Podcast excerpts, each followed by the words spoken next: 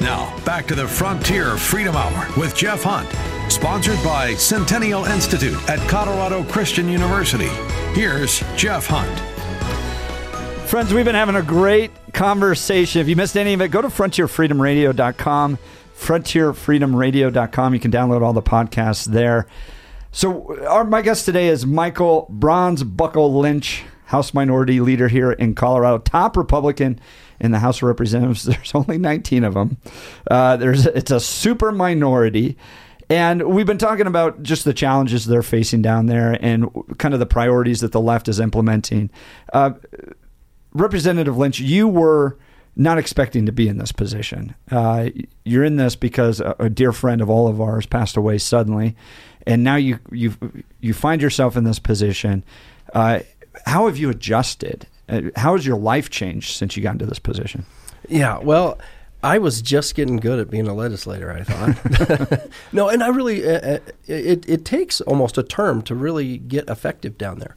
Um, I, I, was I, was fortunate to, to figure it out and, and be. I, I, think I did good at it, but I enjoyed it actually. Um, and this job, the job of minority leader, is not uh, n- not anything similar to your standard uh, representative. Um, I I'm still I, am now involved in all the legislation at some level and and uh, and help direct that. Um, but but really, it's more managing uh, my representatives in my caucus and helping them out. Uh, it, it's, so it's been a tough transition, it, it, kind of a heartbreaking thing because I was really, you know, I've, I've got some issues that I've, I've figured out how to get done. You know, the, the, last one that I was heavily involved in was was uh, fentanyl, hmm. and uh, that I that wasn't quite done. So so I'm figuring out how I can still be effective as a legislator and and also make sure that we have a bigger number next time uh, we come back into session. Um, so that uh, it's it's it's a fun job. I mean, the, the whole job of being a legislator expands your horizons from from making belt buckles for 20 years. I know how to do that really good, but uh, the the the mental uh, challenges of of learning new things is is what keeps me coming back. And uh, and boy, there's a lot of them with this job because there's a lot of things that I didn't even know went on uh, it, through being the minority leader. I, I was looking forward to uh, going into the number two position and learning these things, but I uh, I always make fun of the you know drinking from a fire hose analogy, but it really was the first time in my life, and I've been through you know some things. And uh, Army vet, eleven year service, all that. Yeah, this was a real live fire hose. So. By the way, you can get those belt buckles at WesternHeritage.com. Beautiful. I mean, just uh, stunning belt buckles. And as a Western guy, uh, I appreciate a good belt buckle. Uh, so I got to be honest with you. When I go down there to testify, I feel like things were decided a long time ago. And I'm just sitting there shooting BBs at a freight train coming at me. Now, a lot of the stuff we testify on are, are big social issues, right? So, am I going to change a Democrat to become pro life by testifying? Right. It's not going to happen. But I'll be honest, I feel like uh, there's a lot of big organizations, Planned Parenthood, that just pour a ton of money into this state uh, in elections. They get their people elected and then they just they they write the bills and they tell them how to vote. And here i come down from colorado christian university going we're going to defend the sanctity of life. And they yeah. they sit there and listen to me. Sometimes they ask questions that have nothing to do with what i'm testifying there. I'm like i would love i remember susan Lontine and i uh, i don't think she's there anymore but uh, uh, susan really didn't like me. And uh, i never said anything to susan. She was a representative from denver. Uh, I, i've never even communicated with her but she really didn't like my values. And um, and I'm sitting there going, let's go. Come on. I'm here. We can talk. Let's debate this out, uh, you know, Lincoln Douglas style. We can, uh, uh, and they would never, they would never debate or discuss anything. And it's just like, well, we've already decided this was a campaign promise. So, my goodness, Representative Lynch, what is a conservative Christian to do in yeah. this state? What do we do down at the state capitol this session on anything? Are we just going to have to take it well, so a part of the, uh, you know, on those big issues where you do get the big national interest in them, um, we've lost. You, you are correct. We've lost that battle before it gets down into that committee hearing. Um, so what we need to do, I believe, is kind of expand our scope of how we go about, um, and I hate the word attacking, but how we go about approaching um, promoting our values to the general public. Uh, that, and that's not that's not going to happen in front of uh, Lontine and, and, when you're sitting at the testifying table. It's just it's it's not going to happen. Um, so so there's a, there's a whole lot of just remaking of this whole process because um, we have nothing to lose. Uh, from trying new things at this point, right? Mm-hmm. Uh, and we can pretty easily point to that didn't work, that didn't work, that didn't work, um, and that's what we've been doing for the last. We got ten years of, of good data of what not to do. Uh, it is my my vision and my goal for the minority caucus to to do things differently, to to start the argument before it ever gets to that building, um, and and and pepper it with people that share those same conservative values. Uh, and and one of the areas that, that is near and dear to me is the faith community. Hmm. Uh, we we have successfully scared every church organization about this separation of church and state, which is the most ridiculous interpretation of what that really is. Um, it, it, nowhere in there does it say that that we should not stand up for our principles, our values, what we believe, and bring those t- to to the public square. Uh, we've we've been kind of shamed out of that. So I, I, you know, getting back to how how these guys bring in these big, massive organizations, they, they started their argument and their fight well before it ever got to, distilled, if you will, down to that gold dome.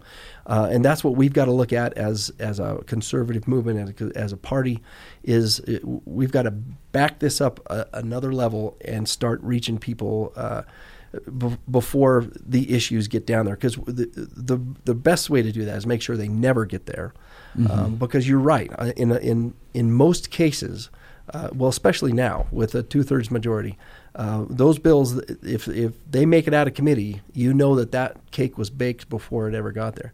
Now, on that same token, I don't want to discourage people from coming down there, and mm-hmm. and th- that ties into the bigger communications piece that we need to say, look, these people uh, care enough to come down and talk about this, and we take that message and we figure out how, uh, other than just the 20 people that watch the Colorado channel, how we get those messages out to uh, to the, the public square, and people see that uh, folks are willing to fight for their principles and what they believe, and and we, we pipe that out through communications, and that's why we've got good guys like Damon, uh, and and and that's what we're that's what we're really focusing on. Is so do you do you believe that the people still have a voice in this state? Do you think down at the state capitol they they can make a difference? Boy, I tell you, I wouldn't be in this business if I didn't. Right? Mm. Um, uh, now, what level is that? A squeak, or is that is that uh, a big voice? Uh, the, the the process itself is not broken. It's it's how we've done business outside of it. Mm. Um, and when they start messing with the process, then we're really in trouble. But the process is still pure um, of of getting those uh, getting those voices heard. And and and I there's if nothing else, it's a morale booster for the person that's fighting that right, or, or, introduces the bill, right? right. Or or yeah. maybe you guys oppose it, and like with the abortion uh, yeah. with RHEA, yeah. uh, we were down there until 4 a.m. multiple nights a week, and I remember uh, Pat Neville came over to me and Dave Williams, and we're just so glad to have people down there, exactly. right? That were uh, on their side on this stuff. Yeah. yeah. So uh, going back to what you said too, uh, the the idea that our public square needs to be value neutral right? The, only way you can come up there and speak is if uh, somehow your values are neutral. You got to leave all your Christianity behind and leave it in the church. That that's just for Sundays. Uh, you know, John Adams said our Constitution is only for a moral and religious people and is wholly inadequate to any other. Uh, our values have shaped the direction of this nation, and we're seeing in Colorado right now what happens when good biblical values are rejected and uh, it's suffering. I'm, I'm not interested in public policy just because I like political fights. I believe these ideas lead to human flourishing.